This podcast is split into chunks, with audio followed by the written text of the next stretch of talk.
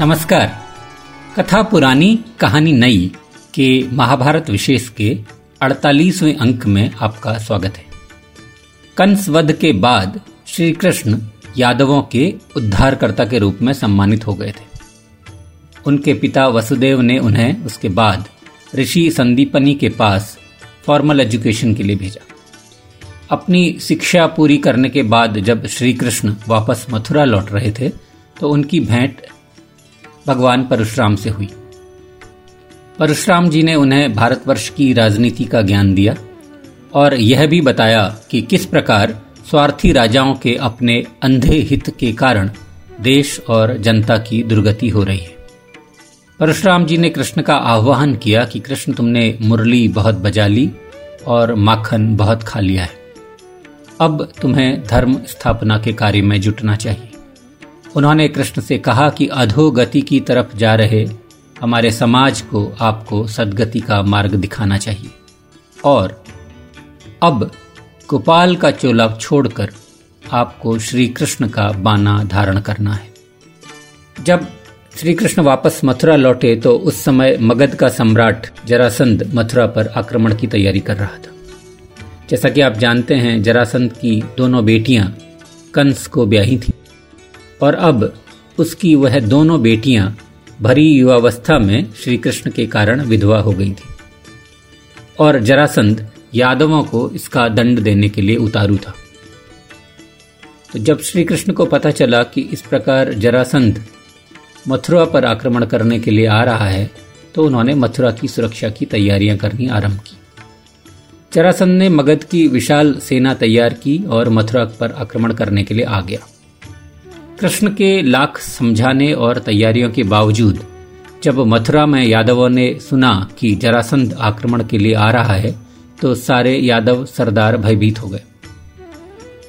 कृष्ण और बलराम ने उनको दिलासा भी दिया और डटकर मुकाबला करने की सलाह भी दी, परंतु यादव वीर बहुत भयभीत थे। बहरहाल कृष्ण और बलराम ने फिर भी सेना संभाली और जरासंध के आक्रमण को विफल कर दिया। जरासंध की एक बड़ी सेना मारी गई और उसे मगध वापस लौटना पड़ा, परंतु मगध भारत का उस समय सबसे शक्तिशाली राज्य था और जरासंध स्वयं उन योद्धाओं में नहीं था जो एक बार विफल होने के बाद शांत बैठ जाते हैं। उसने मथुरा पर एक के बाद एक सत्रह बार हमले किए और हर बार लंबा घेरा मथुरा का डाला, लेकिन हर बार श्री कृष्ण ने उसकी सेना को हराया। लेकिन जब एक नगर या एक किले पर आप लगातार लंबे घेरे करते हैं तो नागरिकों को त्रस्त तो होना ही पड़ता है। तो इन लगातार हमलों और लंबे घेरों के कारण मथुरावासी त्रस्त हो गए थे। जीवन अनिश्चित था, उधर जरासंध की ताकत कम हो नहीं रही थी और मथुरा के संसाधन सीमित थे। लेकिन उसी समय एक नई बात हुई। जब जरासंध अपने अट्ठारहवें आक्रमण की तैयारी कर रहा था तो मथुरा को एक और बड़े संकट का सामना करना पड़ा। यह संकट विदेश से आया था। पश्चिमी भारत की ओर से एक विदेशी कालयवन ने अपनी बड़ी सेना के साथ मथुरा पर हमला कर दिया। अब मजेदार बात यह है कि कालयवन को मथुरा पर हमला करने के लिए उकसाने वाले यदुवंश के ही अपने पुरोहित थे। उनका नाम था गर्ग मुनि। किसी बात पर गर्ग मुनि के साले ने उनका अपमान कर दिया था। बात गर्ग मुनि के मर्म को लगी थी। उन्होंने यादव सरदारों से प्रार्थना की कि भाई इसका मेरे साले को दंड दिया जाना चाहिए, लेकिन बजाय इसके कि वह गर्ग मुनि की मदद करें, यादव सरदारों ने उनका मजाक उड़ाया था। तो इस बात से अपमानित होकर गर्ग मुनि जा पहुंचे थे कालयवन के पास और उसे बताया था कि मथुरा के पास अकूत संपदा और भंडार है धन का और वह वहां हमला करे। तो कालयवन अब मथुरा पर हमला करने आ रहा था। जरासंध को भी यह बात पता थी और उसे यह पता था कि दो तरह के हम दो तरफ के हमलों को मथुरावासी झेल नहीं पाएंगे। तो वह भी पटना से पाटलिपुत्र से मथुरा की ओर चल पड़ा। कृष्ण के सामने परिस्थिति विकट थी। उन्होंने तय किया कि थोथले सम्मान के लिए वह हजारों यादव स्त्री पुरुषों और बच्चों की जान दांव पर नहीं लगाएंगे। कई बार थोथे गर्व या किसी स्थान मात्र के लगाव के कारण लोग बहुत बड़े बलिदान करते हैं, परंतु कृष्ण बहुत व्यवहारिक थे। उन्होंने बहुत शोध करने के बाद गुजरात के पश्चिमी तट पर द्वारका का चुनाव किया। द्वारका भारत के पश्चिमी समुद्री किनारे पर एक निरापद और सुरक्षित स्थान था। देश की घरेलू राजनीति से दूर यह प्रदेश विदेशी व्यापार के लिए भी सर्वथा अनुकूल था। जनता के भविष्य की समृद्धि और सुख को देखते हुए कृष्ण ने यादवों को मथुरा विस्थापित होकर द्वारका जाने के लिए मनाना शुरू कर दिया। पहले बहुत बड़ा रेजिस्टेंस था, लेकिन धीरे धीरे सभी मथुरावासी इस बात के लिए तैयार हो गए और कृष्ण ने बहुत चतुराई के साथ सारी जनता को पहले मथुरा के लिए द्वारका के लिए रवाना कर दिया और स्वयं थोड़े बहुत सैनिकों के साथ मथुरा के किले के अंदर शरण ले ली। जब यह बात पता चल गई कि अधिकांश यादव जनता बहुत दूर चली गई है, तब कृष्ण किले से बाहर निकलकर कालयवन की सेना के सामने जा खड़े हुए। अपने शत्रु को देखकर कालयवन सेना के साथ कृष्ण की ओर लपका। पीताम्बरधारी कृष्ण चमकीले पीले रंग के कपड़ों में अद्भुत लग रहे थे, दूर से ही पहचाने जा सकते थे। और जब कालयवन को अपनी ओर आते हुए कृष्ण ने देखा तो उन्होंने भागना शुरू किया। कालयवन भी सेना सहित कृष्ण के पीछे दौड़ा। कृष्ण उसे पूर्व दिशा की ओर ले जाते गए, यादवों के उस समाज से बहुत दूर जो उल्टी पश्चिम दिशा की ओर द्वारका की तरफ जा रही थी। कालयवन को लगता था कि उसने कृष्ण को अप पकड़ा कि तब पकड़ा, परंतु कृष्ण उसकी पकड़ में नहीं आए। वह उसे बहुत दूर दौड़ाते हुए एक पहाड़ी इलाके में ले आए थे। कालयवन की सेना बहुत पीछे छूट गई थी, फिर भी कृष्ण को मारने का जुनून कालयवन के सिर पर इतना सवार था कि वह उनके पीछे अकेला ही उस गुफा के भीतर घुसता चला गया। उस गुफा के भीतर एक और कथा है। वहां सो रहे थे भगवान राम के ही इक्ष्वाकु वंश के एक प्रतापी योद्धा मानधाता या मुचकुंद। राजा मुचकुंद के बारे में कथा यह है कि उन्होंने एक देवासुर संग्राम में देवताओं की फौज का नेतृत्व किया था। वह लड़ाई बहुत लंबी चली थी, कई सौ साल तक चली। उस लड़ाई में दोनों ही पक्ष बराबरी के थे, सो हार और जीत का फैसला नहीं हो पा रहा था। जब लड़ाई को कई साल बीत गए, तब देवताओं के प्रधान सेनापति कार्तिकेय ने राजा मुचकुंद की सराहना करते हुए कहा कि आप पृथ्वी के समय के हिसाब से बहुत समय से इस लड़ाई में हैं। आपने इस लड़ाई के लिए अपना सर्वस्व त्याग दिया है। इतने बरस आप हमारे साथ लड़ते रहे हैं, तो उधर आपके शत्रुओं ने आपका राज्य जीत लिया है और पृथ्वी पर तो इतना समय बीत गया है कि अब आपके पत्नी, पुत्र या आपके पौत्र आदि भी मृत्यु को प्राप्त हो चुके हैं। मुचकुंद हैरान थे, हैरान होकर सुनते रहे। तब कार्तिकेय ने उन्हें समझाया कि समय किसी के लिए नहीं रुकता, समय से अधिक बलवान और कुछ नहीं है। कार्तिकेय ने मुचकुंद को कहा कि ईश्वर इस मदद के लिए उन्हें जो वह मांगे वह देने को तैयार है। वो जो भी वरदान मांगे उसको तुरंत दिया जाएगा। अब इधर चूंकि सदियों से वह लड़ रहे थे मुचकुंद, तो उनकी पलकें मारे नींद के बोझिल हो रही थीं। तो मुचकुंद को एक ही चीज़ इस समय चाहिए थी। उन्होंने कहा कि मुझे बस नींद चाहिए, मुझे ऐसी निद्रा दीजिए कि जिसे अगर कोई भंग करे तो वह मेरी दृष्टि मात्र से जलकर राख हो जाए। उन्हें यह वरदान मिल गया और इस वरदान को लेकर मुचकुंद इसी गुफा में आकर सो गए थे, जहां अभी अभी कृष्ण घुसे थे और उनके पीछे भागता चला आ रहा था कालयवन। कृष्ण ने बहुत चतुराई से अपना ओढ़ा हुआ पीताम्बर गहरी निद्रा में सो रहे मुचकुंद को ही ओढ़ा दिया और थोड़ा आगे जाकर छिप गए। क्रोध में तेजी से भागकर आ रहे कालयवन ने जब पीताम्बर ओढ़े एक व्यक्ति को सोते हुए देखा, तो उसने स्वाभाविक ही यह समझा कि यह श्री कृष्ण है। उसने झकझोर कर मुचकुंद को जगाया, परंतु जैसे ही मुचकुंद की दृष्टि उस पर पड़ी, कालयवन जलकर क्षार हो गया। यादवों के साथ फिर कृष्ण मथुरा से सैकड़ों किलोमीटर दूर द्वारका चले आए और द्वारका में उन्होंने अपना निवास बनाया। उसे एक खुली, लिबरल और समृद्ध सोसाइटी बनाया। सामान्यतः युद्ध से भागने वाला कायर कहलाता है, परंतु कृष्ण पर यह कालिख कभी नहीं लगी। आज भी गुजरात में रणछोड़ जी के सैकड़ों मंदिर हैं, जहां श्री कृष्ण की रणछोड़ नाम से ही पूजा होती है। भक्ति वेदांत स्वामी प्रभुपाद इसे एक्सप्लेन भक्ति के माध्यम से करते हैं। स्वामी प्रभुपाद जी का कहना है कि एक भक्त विश्वास करता है कि ईश्वर के प्रताप और महिमा का कोई और छोर नहीं है, इसीलिए अगर ईश्वर रण छोड़ रहा है तो वह ऐसा अवश्य ही किसी दूसरे बड़े कार्य के लिए कर रहा होता है। उनके अनुसार मथुरा से भागने का श्री कृष्ण का उद्देश्य द्वारका की स्थापना था और साथ ही देवी रुक्मिणी की रक्षा करना भी था। स्वामी प्रभुपाद बहुत सुंदर ढंग से समझाते हैं कि छह ईश्वरीय दिव्य गुण होते हैं। पहला दिव्य गुण है अनंत शक्ति, दूसरा है अनंत ऐश्वर्य, तीसरा अनंत कीर्ति, चौथा अनंत चेतनता, पांचवा अप्रतिम मनोहरता और छठा सबसे महत्वपूर्ण गुण है किसी भी चीज के प्रति आसक्ति या मोह न होना अथवा उसे त्याग देने की क्षमता, चाहे वह वस्तु कितनी ही प्रिय अथवा अनमोल क्यों न हो। वह कहते हैं कि जरासंध को कृष्ण अवश्य मार सकते हैं, परंतु यहाँ वह भक्तों को दिखा रहे हैं कि मथुरा त्यागना या यह रिनंसिएशन कितना महान दैवीय गुण है। जब सभी यादव द्वारका में स्थापित हो गए तो सबसे पहले बड़े भाई बलराम का विवाह हुआ अनर्थ राज्य के राजा रैवत की पुत्री रैवती के साथ। उसी समय विदर्भ में राजा भीष्मक राज्य करते थे। विदर्भ के राजा भीष्मक की महालक्ष्मी सी सुंदर एक युवा पुत्री थी रुक्मिणी। रुक्मिणी मन ही मन श्री कृष्ण से प्रेम करती थी।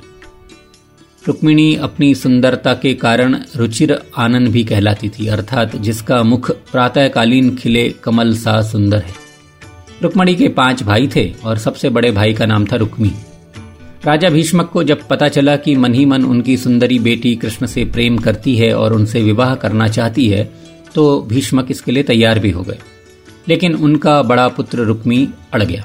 वह शिशुपाल से, जो कि उसका मित्र था, अपनी बहन का विवाह करना चाहता था। राजा भीष्मक ने एक मिडवे सुझाया बीच बचाव के रूप में। उन्होंने कहा कि ऐसा करते हैं, स्वयंवर कर लेते हैं जहां सभी को बुलाएंगे और रुक्मिणी को जो पसंद हो उसमें रुक्मिणी उसे चुन लेगी। लेकिन उनका यह प्रस्ताव उनके बेटे रुक्मी ने ठुकरा दिया। उसने शिशुपाल को संदेश भी भेज दिया कि वह अपनी बहन का विवाह शिशुपाल से कराना चाहता है, इसलिए जल्द से जल्द शिशुपाल विदर्भ आ जाए। जब रुक्मिणी को इस बात का पता चला तो वह बहुत क्षुब्ध हुई। उन्होंने तब एक ब्राह्मण को अपना दूध बनाकर द्वारका में कृष्ण के पास भेजा और लिखा कि वह कृष्ण से बहुत प्रेम करती हैं और कृष्ण आकर उन्हें अपना लें। रुक्मिणी ने उस पत्र में कृष्ण को यह भी लिखा कि उसका विवाह शिशुपाल से निश्चित किया गया है, लेकिन उसकी इच्छा, अपनी इच्छा यह है कि कृष्ण आकर उसका अपहरण करके ले जाएं। कृष्ण के प्रति अपने चिरंतन प्रेम को लिखते हुए रुक्मिणी ने कृष्ण का ध्यान इस बात की ओर भी दिलाया कि बल द्वारा अपने से प्रेम करने वाली कन्या का अपहरण राक्षस विवाह का ही एक प्रकार है और क्षत्रियों में मान्य भी है। उसने लिखा कि शिशुपाल से चूंकि उसका विवाह सन्निकट है, इसीलिए कृष्ण से उसने अनुरोध किया कि वह शीघ्र से शीघ्र आकर उसे ले जाएं। इसी बीच रुक्मिणी से विवाह करने के लिए शिशुपाल अपने मित्रों मगध के नरेश, जरासंध और पौंड्रक आदि राजाओं के साथ विदर्भ राज्य की राजधानी कुंडिन पहुंच गया था। शिशुपाल के पिता दमघोष एक बहुत बड़ी सेना लेकर कुंडिन पहुंचे ताकि किसी अनहोनी की स्थिति में वह बल प्रयोग कर स्थिति को संभाल सके। अपने बड़े पुत्र रुक्मी के प्रति मोह के कारण रुक्मिणी के पिता भीष्मक ने न चाहते हुए भी सभी आए हुए अतिथियों का उत्तम सत्कार किया। कृष्ण ने रुक्मिणी का संदेश पढ़ने के बाद क्षण भर की भी देर नहीं की और उन्होंने अपने सारथी दारुक को बुलाया और अपने चार सबसे तेज और शक्तिशाली घोड़ों को रथ में जोतने के लिए कहा। शैव्य, सुग्रीव, मेघपुष्प और बलाहक नाम के यह चार अश्व अप्रतिम थे। हवा से बातें करते हुए चारों अश्वों वाले रथ ने कृष्ण को बहुत समय पर कुंडिन पहुंचा दिया। जब बलराम ने कृष्ण को अकेले ही जाते देखा तो उन्होंने भी यादवों की सेना ली और पीछे पीछे दौड़ पड़े। रातों रात कुंडिन पहुंचे तो ब्राह्मण ने महल में जाकर रुक्मिणी को कृष्ण का संदेश दिया। कृष्ण ने रुक्मिणी को आश्वासन दिया था कि वह किसी भी कीमत पर उसे विफल नहीं होने देंगे। जैसा कि परंपरा है, जिस कन्या का विवाह होने जाता है वह विवाह से पूर्व मंदिर में मां की प्रार्थना के लिए जाती हैं, तो अगले दिन सुबह रुक्मिणी भी मां दुर्गा की पूजा करने के लिए उनके मंदिर गई। सुंदरी रुक्मिणी के मंदिर जाने की बात सारे नगर में फैल गई थी। शिशुपाल और जरासंध सहित जितने भी राजा वहां आए थे वह भी रुक्मिणी की एक झलक पाने के लिए मंदिर प्रांगण के ही बाहर एकत्र हो गए थे। कहते हैं वहां इकट्ठा हुए कई राजा तो रुक्मिणी का अलौकिक सौंदर्य देकर होश खो बैठे और अपने अश्वों अथवा हाथियों से गिर पड़े। जब पूजा करके देवी रुक्मिणी बाहर आईं और उन्होंने प्रांगण के बाहर राजाओं की भीड़ देखी तो वह मंदिर के द्वार के बाहर ही ठिठक कर खड़ी हो गई। अपनी उंगलियों में पहनी अंगूठी को एडजस्ट करते हुए जब उनकी निगाह राजाओं के दल पर घूम ही रही थी तब उनकी नजर पड़ी कृष्ण पर, जो उन सबके बीच ही उपस्थित थे। रुक्मिणी ने पहले कभी साक्षात कृष्ण को नहीं देखा था, पर अपने हृदय में उसने उनकी जो छवि बना रखी थी उससे उसने कृष्ण को पहचान लिया। रुक्मिणी ज्यों ही सीढ़ियों से नीचे उतरी तब तक दारुक ने न जाने कहां से आकर गरुण की ध्वजा वाले कृष्ण के रथ को वहां पर खड़ा कर दिया था। आखिरी सीढ़ी पर पहुंची रुक्मिणी को कृष्ण ने हवा में उठाकर अपने रथ पर बिठा लिया और मध्यम गति से आगे बढ़ चले, ऐसे जैसे सियारों के झुंड के बीच से कोई सिंह एक हिरणी को ले जाता है। जब जरासंध ने यह दृश्य देखा तो उसने सभी राजाओं को ललकारा और कृष्ण से मुकाबला करने को कहा।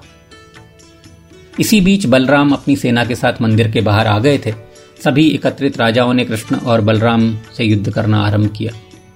कृष्ण, बलराम और उनकी सेना के साथ वहां आए सभी राजाओं की सम्मिलित सेना का घनघोर युद्ध हुआ। बहुत लंबी चली लड़ाई के बाद जरासंध, रुक्मी और शिशुपाल की संयुक्त सेना बुरी तरह परास्त हुई। पराजय के बाद अपमानित जरासंध और शिशुपाल अपनी अपनी राजधानियों को लौट गए, लेकिन रुक्मी ने शपथ ली कि वह कृष्ण का पीछा करेगा और अपनी बहन को मुक्त कराकर लाएगा, तो वह पुनः अपनी सेना लेकर कृष्ण के पीछे दौड़ा। मार्ग में विश्राम कर रहे कृष्ण के पास पहुंचकर रुक्मी ने उनको युद्ध के लिए ललकारा। उसने कहा कि बिना युद्ध में मुझे पूरा पराजित किए तुम मेरी बहन को नहीं ले जा सकते। फलतः दोनों योद्धाओं में पुनः युद्ध आरंभ हुआ। एक के बाद एक कृष्ण अपने बाणों से रुक्मी के धनुषों, तलवारों को और अन्य अस्त्रों को काटते रहे। जब अंत में रुक्मी तलवार लेकर कृष्ण पर झपटा तो कृष्ण ने भी अपनी तलवार निकाल ली। यह देखकर भयभीत रुक्मिणी ने कृष्ण से प्रार्थना की कि हे योगेश्वर, मेरे भाई के प्राण मत लीजिए, उसे क्षमा कर दीजिए। प्रिया की बात सुनकर कृष्ण ने रुक्मी को क्षमा कर दिया, लेकिन उसे बांधकर उन्होंने उसके बाल मूंड दिए। जब पीछे से बलराम वहां पहुंचे और उन्होंने यह बात देखी तो वह कृष्ण पर बहुत क्रोधित हुए। उन्होंने कृष्ण को कहा कि किसी के दाढ़ी मूछ मूंडना, उसे अपमानित करना उसे मारने के ही बराबर है। यह रुक्मी अब तुम्हारा साला है और इसीलिए तुम्हें उसका अपमान बिल्कुल नहीं करना चाहिए था। बलराम जी ने तब रुक्मी से क्षमा मांगी और उसे बहुत प्रकार से समझाया। तो रुक्मी वापस कुंडिन लौट आया। कृष्ण, बलराम, रुक्मिणी और अपनी सेना के साथ द्वारका लौट आए। प्रिय श्रोताओं, श्री कृष्ण की कथा को आज यहीं विराम देंगे। आपको अगर याद हो तो हमने कृष्ण की कथा तब शुरू की थी जब भीष्म ने युधिष्ठिर के राजसूय यज्ञ में अग्र पूजा के लिए श्री कृष्ण का नाम सुझाया था और शिशुपाल ने उनके नाम पर आपत्ति करते हुए न सिर्फ कृष्ण बल्कि कुरुवंश का अपमान भी शुरू किया था। अगले अंक में हम वापस राजसूय यज्ञ की उस सभा की ही कथा को आगे बढ़ाएंगे जहां अभी अभी भीष्म ने युधिष्ठिर को श्री कृष्ण की यह कथा जन्म से लेकर अब तक की सुनाई है। आज की कथा यहीं तक। मुझे यानी युगल जोशी को अब अनुमति दीजिए। जल्द ही कथा पुरानी कहानी नई के महाभारत विशेष के उनचासवें अंक के साथ पुनः हाजिर होऊंगा। तब तक के लिए नमस्कार।